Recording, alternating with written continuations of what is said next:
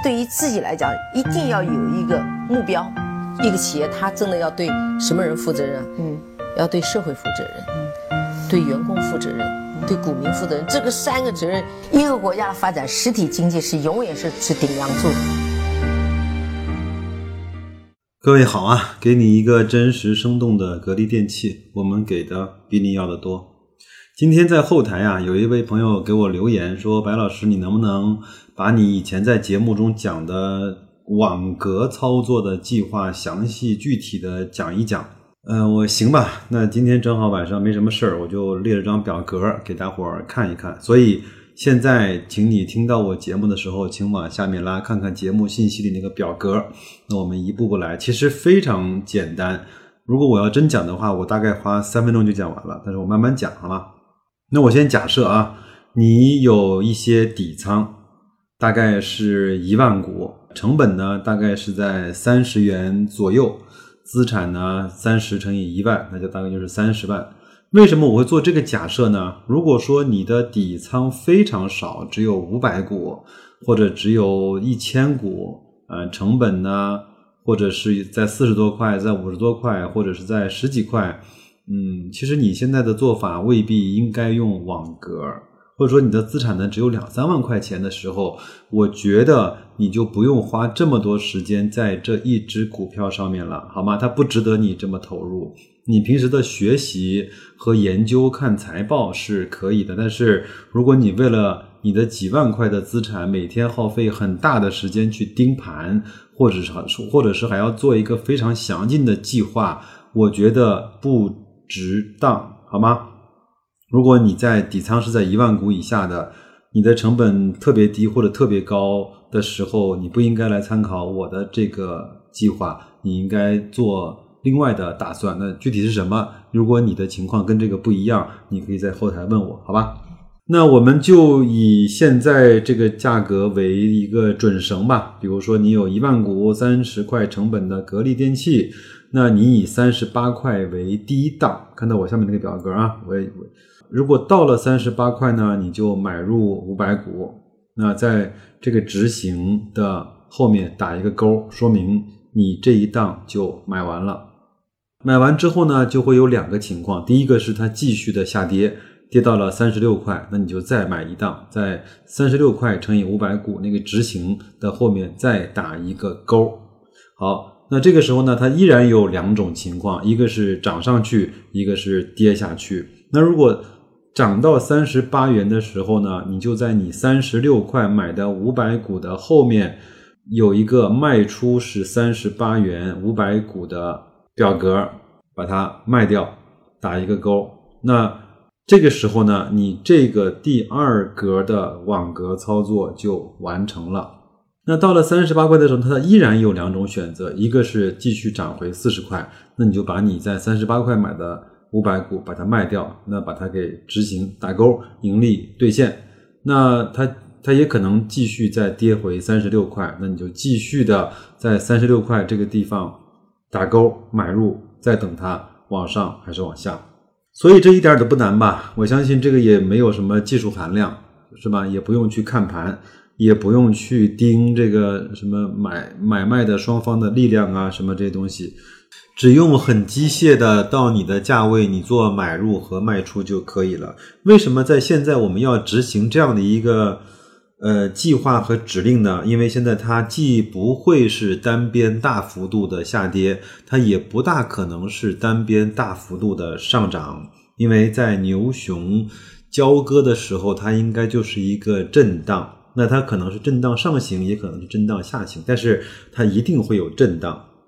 那我觉得一只股票它上下震荡 10% 到 15% 非常的正常。那如果以40块为界限的话，它震到 45,6 块或者下到 35,6 块都有可能。它有可能在这个阶段震荡很久，几个月甚至是一年。那我觉得在这个时候呢，你什么不做也可以，你如果真的管不住自己呢，想做点事情，那这样的一个方法是最适合现在做事情的依据吧。为什么一定要买入500股呢，而不是买入100股呢？因为100股来看只有几千块钱，对于手续费来说，对于你的精力来说，其实不划算。那我还是那句话，就是如果你的资产没有重要到你必须每一天要稍微看一看，要去操作那个点的时候，你真的不用太关注它。那你要不然就在基金软件里面去设置一个定投，让它去投就好了。那你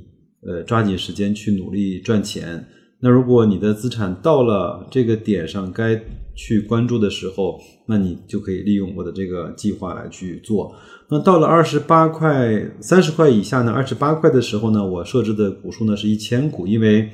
如果是28块乘以500股就只有1万多块钱了。那这样的话，每次买卖产生的利润其实不是很够的，我觉得也未必值得你去做这样的操作。所以我在30元以下设置的股数是1000股，那到了20元以下呢，你可以再设置到2000股甚至是更多啊。总之每一次操作的金额应该是在2万块左右。那如果这样的话，从38块一直买到20块，你一共会买到10档，那就是你要准备，极端情况下你要准备20万的资金，在格力电器做网格计划的时候用得到。那有人会说了，那我特别背，一直从38块买到了20块，那怎么办呢？那我不是亏死了？没什么亏死的，你可以算一下，从38块500股一直买到了20块1000股，那你就是买到了一共是7500股合计的股数，加上你本来的底仓1万股，那你就一共持有了17500股的格力。那成本多少钱呢？你前面的成本是30块，那从38块一直买到了20块，摊薄成本之后，你的成本是29块，就是说那你会在它跌到20块的时候会持有 17500 股30块左右成本的格力，你会亏损 50%。 如果你这个接受不了，如果你这个认为可能天都要塌下来了，那我觉得那你要学会去止损了。还是那句话，做这个计划所有的基础前提是我们认为格力电器它这个公司基本面没有恶化，它还在生产空调，还在销售空调，还在以 40% 的毛利率和 15% 的净利率在赚钱，还在以每年大概 10% 到 15% 的速度去增长。那它做手机做机械工业智能化，哪怕是做芯片，你认为对整个格力的基本盘不会有产生灾难性的颠覆和改变。在这个情况下，你的持仓，你的网格，你的买入，你的所有的东西才是有意义的，